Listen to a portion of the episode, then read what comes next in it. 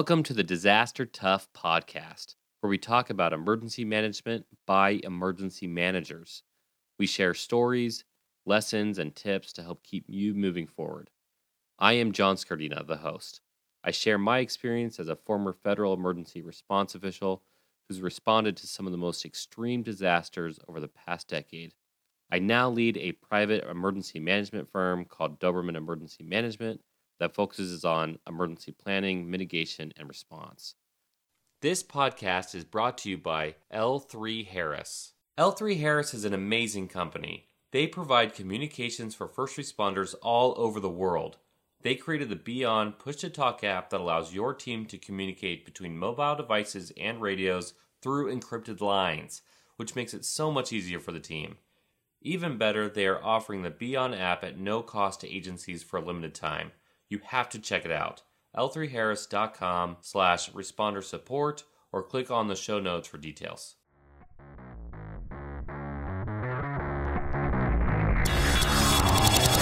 Welcome back to the podcast, everybody. It's John Scardina, your host.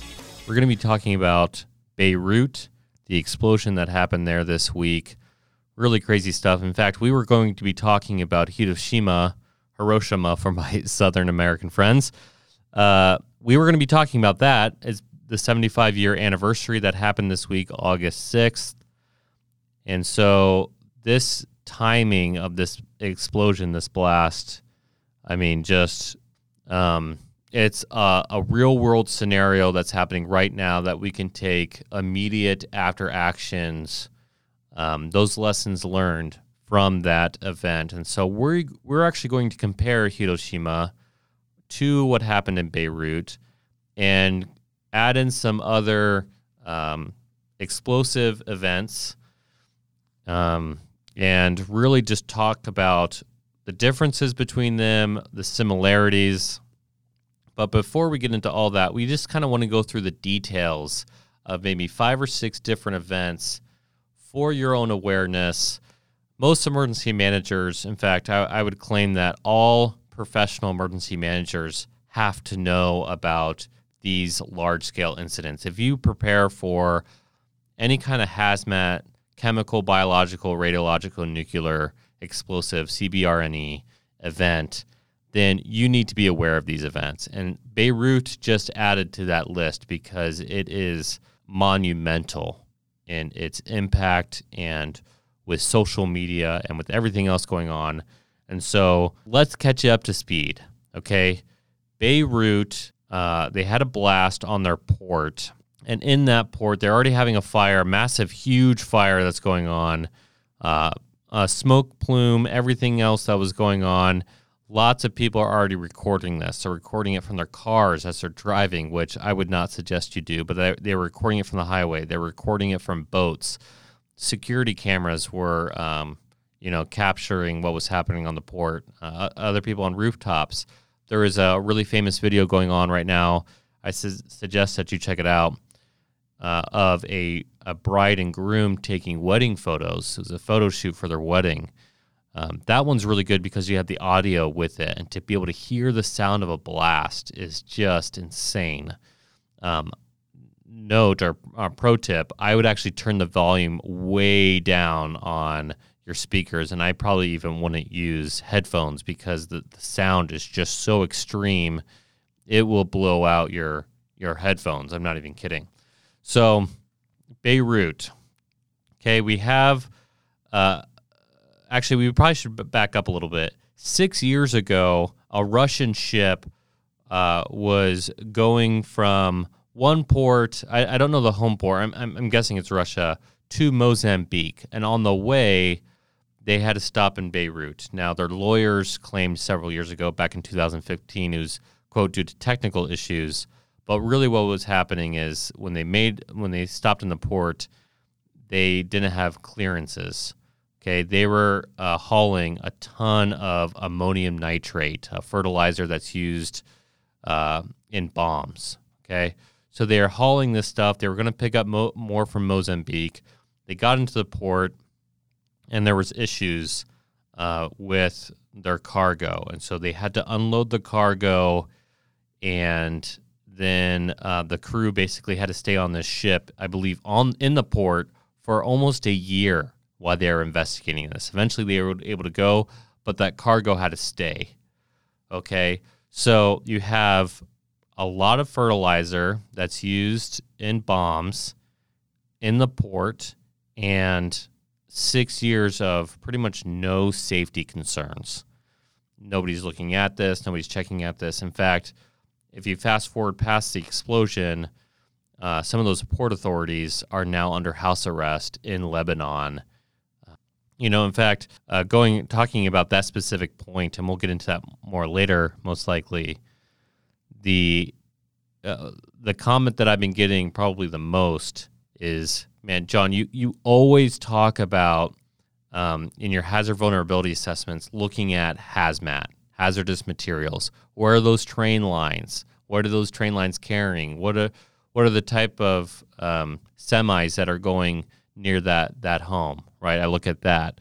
I look at uh, where oil is, um, is can um, is contained. I look at where other hazardous materials are uh, are stored. Are there plants nearby? Are there nuclear facilities nearby? Uh, I, I, start to really look into hazmat because, as noted with Patrick McGinn's episode, I believe it was part one uh, of his episode. We we've had to deal with hazmat situations before with chemical, biological, whatever, and we train for CBRN events. So uh, people have been texting me and said, "Hey, you you always focus on this. I kind of think you focused on it a little bit too much, or at least that's what I did." And then Beirut happens, right? I don't want to live next to a port that is storing ammonium nitrate uh, on mass quantities, right? Um, and so that that is why I talk about it because it is rare, but when it happens, it's so catastrophic. World news. Okay, this wasn't a small explosion in a port. This made a crater, a crater that you know took out what was it like a 35 ton ship and launched it 30 meters into the air, 90 feet. I mean, that's just insane. 35 tons, 90 feet in the air. Okay, so that's the kind of explosion we're talking about. In the videos, it looks like an atomic bomb going off. You think it's a nuclear explosion by the plume, how it's formed. I mean, it's just insane to see these videos. And as an emergency manager, I would look at those videos and I would look at it through the eyes or the lens of analyzing the reactions of people, uh, the impact on systems, and um, noting where those systems and where those people were uh, in relation to pre blast. Okay, when the fire was going, when the smoke was going, what were people doing? Were they running towards it? Some people were. Uh, there's a really tragic video that I saw on that, and other people were running away. Some people were getting cover. Some people were too close to get cover. They should have been running away. So there's there's so many different components of what was happening. Lebanon uh, historically has had a political and economic um, fragile system. Now Beirut, I've actually not I have not had the opportunity yet to go to Beirut. Uh, but seeing all these videos of the city, it looks like a beautiful city. It looks like uh, a place of hope, possibly for Lebanon. And yet, with this explosion, it just highlights so many of those fragile systems that are over there right now. And it's really disappointing. So, if you if you're an emergency manager and you want to study an explosive event, um, then this is that event, right? Because this is real world and um, it, it, has several lessons learned. It has lessons learned for social media. So we're going to be talking about all of that. We're already eight minutes into this. Hopefully, we've given you the context of what was happening.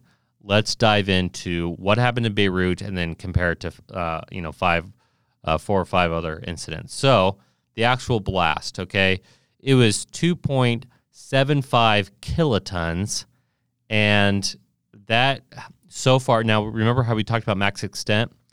And if you don't know the max extent, you're supposed to say, I don't know. So this is the I don't know statement. Ready?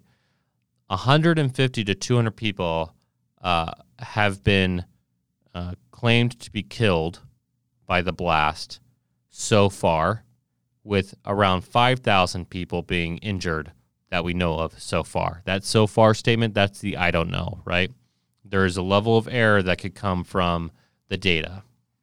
But what we know right now is 150 to 200 people with 5,000 people injured, and uh, we expect that number to grow. We pray and we hope that it doesn't, but that's what we're expecting. Okay.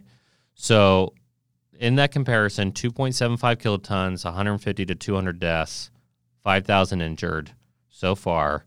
Let's compare that to other ones. So, Halifax Harbor explosion, 1917. Um, I believe it was December 6th, 1917. Wow, what a day, right? December 6th.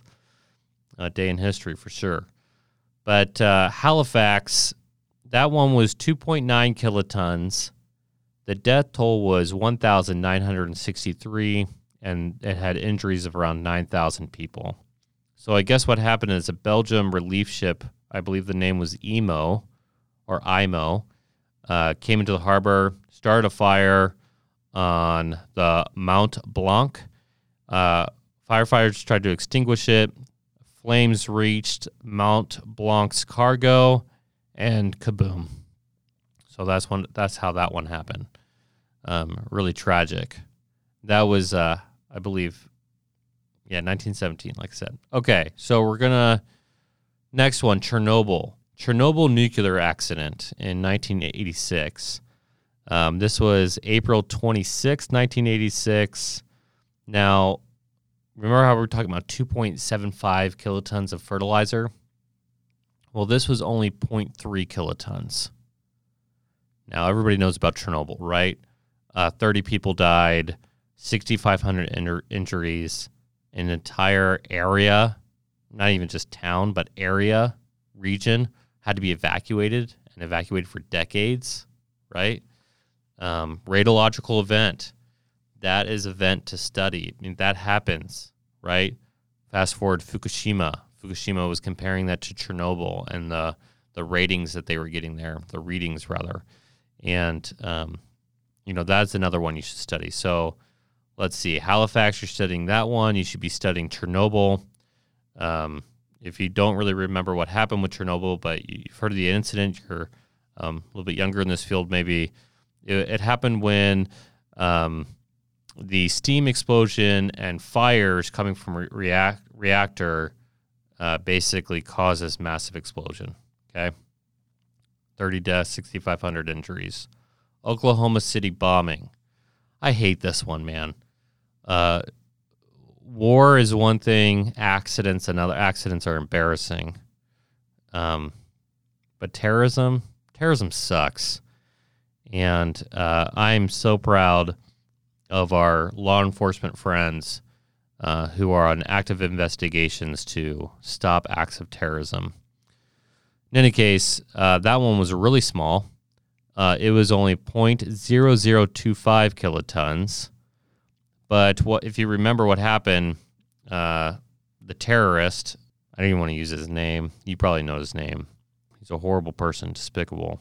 Um, usually, I don't name, name the terrorist or, or name active shooters. If you've taken my active shooter course, you know that I don't like to name them. But this guy drove up his um, his truck. He was a former um, U.S. Army soldier, and uh, I guess he was a security guard. Anyway, so he was able to get in pretty close to the building, and uh, he put fertilizer in the back of a truck with some other chemicals, and boom. Um, it was a federal building in Oklahoma. That was on April 19th, 1985, or 1995, rather. Um, to, to that date, it was the most deadly terrorist attack that happened in the United States. Now, of course, 2001 happened and everything changed, but um, yeah, Oklahoma City bombing. 0.0025 kilotons. The death toll was 168 people. So now you're starting to see, okay, it can be a really big explosion, but where it happens matters, right? Is it next to a building? Uh, you're driving up a truck? Is it in an industrial complex like a nuclear plant? Is it on a port? I mean, that explosion was so huge, but because it was in the port, that changes things, right? Um, and then finally, which is what we were again going to talk about today, is Hiroshima on August 6, 1945. Um, the world was introduced to the atomic bomb. And it was 12 to 15 kil- kilotons. Um, the death toll was 80,000. The injuries, I don't even know how many injuries it was. Um, there's all different kinds of ideas of how many injuries because they they also include you know cancer and everything else because it was a radiological event. Um, so you're talking about maybe tens to hundreds of thousands. Um, what happened was um, we had originally planned. When I say we, I mean the U.S. government originally planned to bring in the bomb on, actually on a ship, uh, kind of what we're looking at with Beirut, right? And the ship would have driven into the harbor where just the industrial complex was, and uh, may have caused the explosion, right? A ground burst versus an air burst, actually versus a water burst, you know, under the under the water, have totally different reactions. Uh, the the worst of the three is an air burst. Okay, so what they were hoping to do is to take uh, take the ship and go in and just uh, ruin the military force. What they realized was that it, to get a ship actually into the harbor would have been nearly impossible.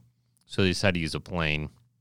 And um, that plane, when it uh, dropped the bomb, and the bomb actually went off 1,800 feet above ground. Okay, now I have been there. Um, it's called Peace Park now, and it is the site where the bomb went off. Um, just to give you a frame of reference of what I, I saw in the Peace Park, they had taken wax statues and melted them to represent people literally melting.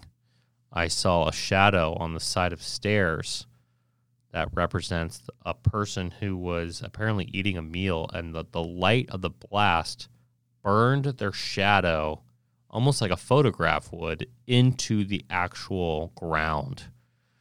Uh, people there, I saw photographs of the what again the, that light, that photograph effect, um, imprinting almost like a tattoo, the clothes, the, those patterns on on people's skin.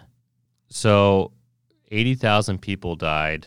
Entire city just burned, basically burned alive. A lot of people died immediately, so that was at least good. Um, but there's obviously long term effects. And Hiroshima, in particular, uh, and their peace park, they have all this language. Ever since then, the mayors in um, Hiroshima and Nagasaki they send a letter to the UN and to all the states that create nuclear weapons every year and plead with them to disarm uh, atomic bomb programs. And is clearly understandable why they, they do that because you, you see these effects and you see how impactful that is. And um, you want to do something about it. You want to say, oh my gosh, like you know, how do, how do we prevent this from happening again? Well, that was war. Anyways, so you, you have all these different events, right? You have Beirut, 2.75 kilotons, 150 to 200 people so far um, that, have, that have died, thousands of injured. What people don't realize is it is not the blast that kills everybody, it is the shock wave. If, if you're looking at the disaster, the blast, a lot of different things can can cause harm. Again, the blast itself is just one big giant fireball, right? It's a lot of heat. So if you die from the heat, that's one thing. But what causes all the damage, what you can see in these videos, for example, is that blast wave. And so what happens is in a in a large scale explosion, the amount of pressure that's pushed out um, from the from the the the point of explosion, all that surrounding area when it goes out, it, it literally pushes the air out. It pushes everything out. It pushes like it changes gravity. It just changes everything, right? So it pushes all that out, and once it dissipates, all that air rushes back in.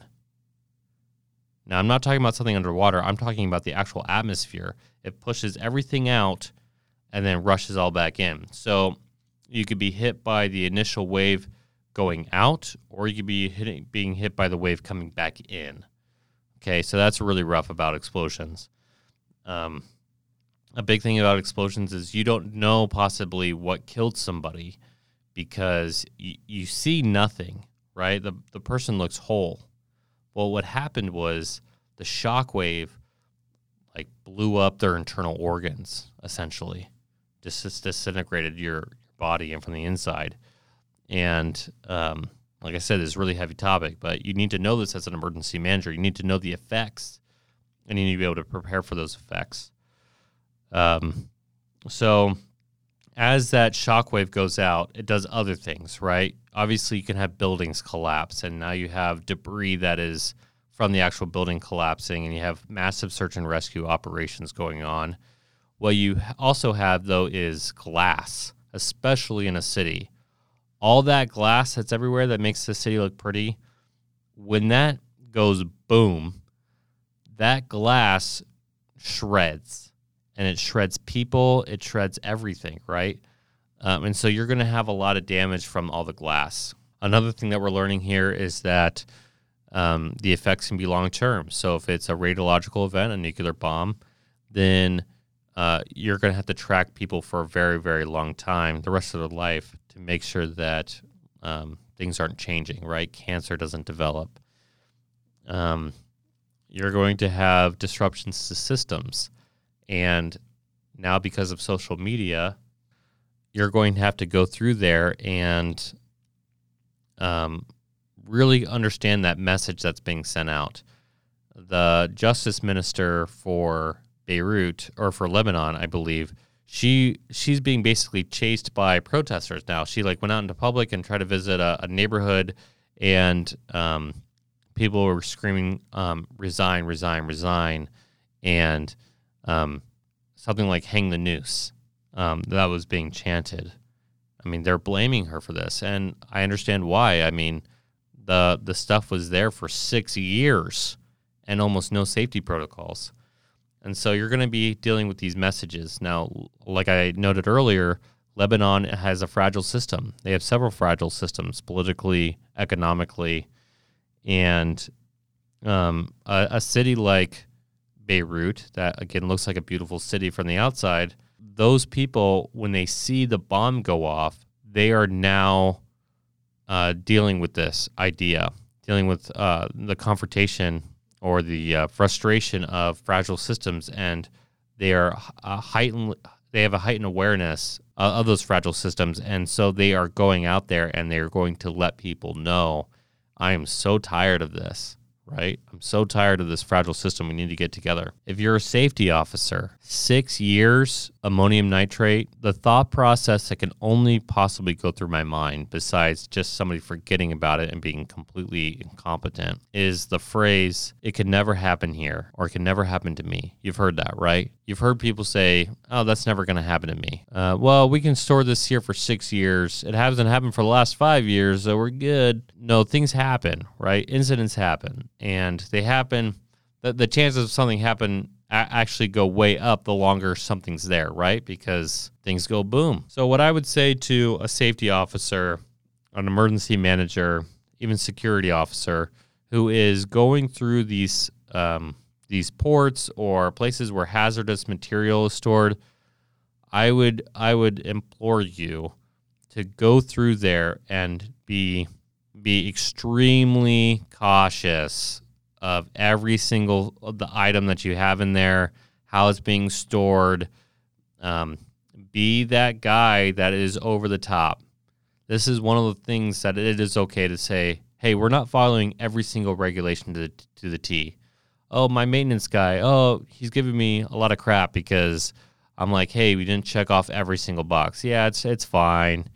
You know, it hasn't happened in three years, so we're good no, make sure you're going through and checking off every single ha- health and safety procedure that you should do and how it's stored and and get it out of there. Um, so that's what I would look at. I would look at uh, your towns, like I mentioned earlier, the hazardous material that's traveling through that town.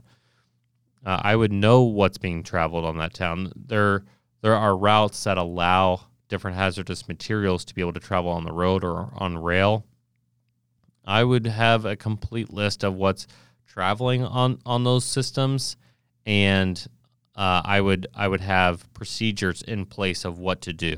So in Beirut, when they had an ammonium nitrate, okay, uh, we have all this ammonium nitrate that we can't leave the port for whatever reason. Are we making sure that it's safe the way it's stored uh, as much as we can? Do first responders, firefighters know that? I'm not going to send in firefighters to save a ship if I know that they could all be, you know, killed from an explosion that we haven't properly taken care of.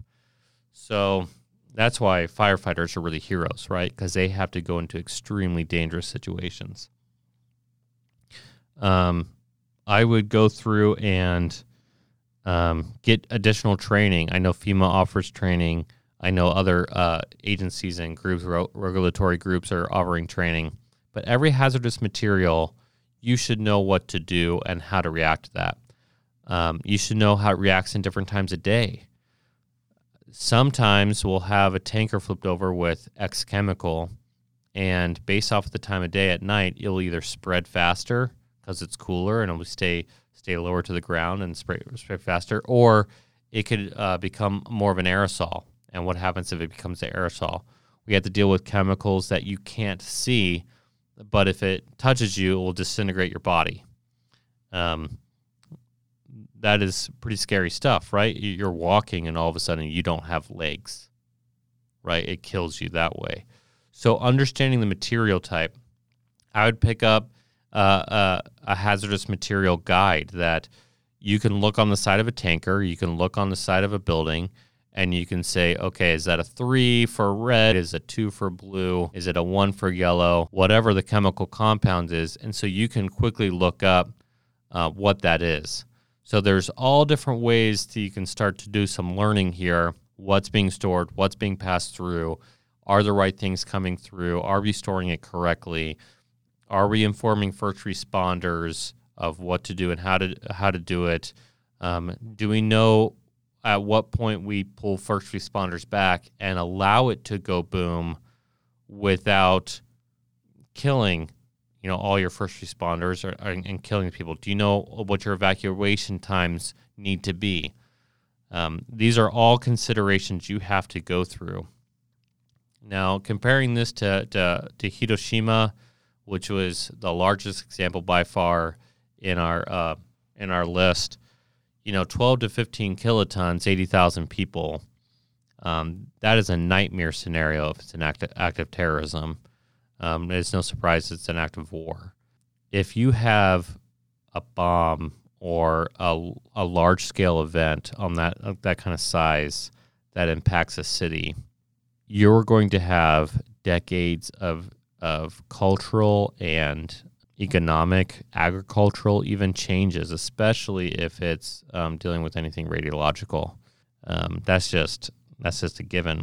Um, one thing about radiological events is it doesn't really travel that well um, where there's concrete and dirt. So if you have areas where you have underground, or if you can get large scale buildings, you might be able to um, to to survive a lot longer and or get out of that area. So if I'm an emergency manager in Philadelphia, Denver, you know, wherever, I want to be able to understand that if X CBRN event happens, um, how it would travel through the city, and I would include the FBI. I would include these law enforcement agencies. I would include national laboratories. The national um, laboratory in Lawrence Livermore I, I've been there and they're doing like some amazing work. Now, if you're an emergency manager, you have those clearances. Now, you might be t- telling yourself, oh, I don't have a secret clearance, I only have a public trust. That happens a lot. Um, but you can tell them that. You say, hey, I only have a public trust clearance, but I want to know what are the threats to my community? I am an emergency manager for this county, or I'm an emergency manager in New York. Uh, I'm an emergency manager in Belgium. I always call up my Belgium and Northern um, Germany uh, listeners because that's exciting for me. So glad you guys are listening. In fact, we have um, several people now from uh, Australia listening in. So thanks, guys, for checking us out. But uh, in any case, it, whatever city or whatever uh, community, whatever size you have to deal with, you want to you want to conduct that hazard vulnerability assessment to the nth degree on everything uh, CBRNE. Okay, so that would be my advice there. Um, no, this is not one of those things that Beirut causes us to to change protocol. In fact, proper emergency managers should already be doing this. And if you're not, this was a rude awakening, right? You have um, something happening in the port and it hurt a lot of people. And now it is your job as an emergency manager, as a planner, as a um, and somebody in operations and somebody in logistics, first responder, to understand not just your scope, but to say, hey, I need to become an expert in this because if it's not a weather event, it is this. These are the big events that change everything. And that that's the that's the end of the story right there, right? So, um, just in review, we talked about today um, what happened in Hiroshima, and we talked about Chernobyl a little bit. Um, we talked about Oklahoma City bombing, um, terrorist attacks, um, search and rescue. Uh, we've talked about these large scale accidents like what happened in Beirut. And so I hope that you were able to take something away from this uh, episode. I hope you learned something. I hope you started jotting down some of those ideas as, an emergency manager, all the different things you have to check off. That's what's going through your community, um, the training that you need, communicating with first responders, communicating with um, national laboratories or the Federal Bureau of Investigations and um, really dive into making sure you uh, understand this. Now, I would not put off those those weather events, those large scale weather events that happen more frequently, and I would not put off all these other things. So you'll have to manage that um, a bit and and understand how your time works. But go through an, a proper hazard vulnerability assessment and start to walk through those things. Not just don't just go through the weather events. Go through the hazardous material uh, coordinate with all the right people, and really figure out what your true vulnerabilities are and start mitigating the crap out of them. Okay. So, uh, again, I hope you learned something from this episode, and um, we will be on next week with. Uh, actually, we have several months of really cool people coming on here with great experience, and so uh, keep tuning in. If you liked this episode, of course, give us that five star rating and subscribe if you haven't subscribed. If you have a question or a comment about this episode and you want to connect with us, please uh, reach out to us at info at dobermanemg.com. Again, that's info at dobermanemg.com.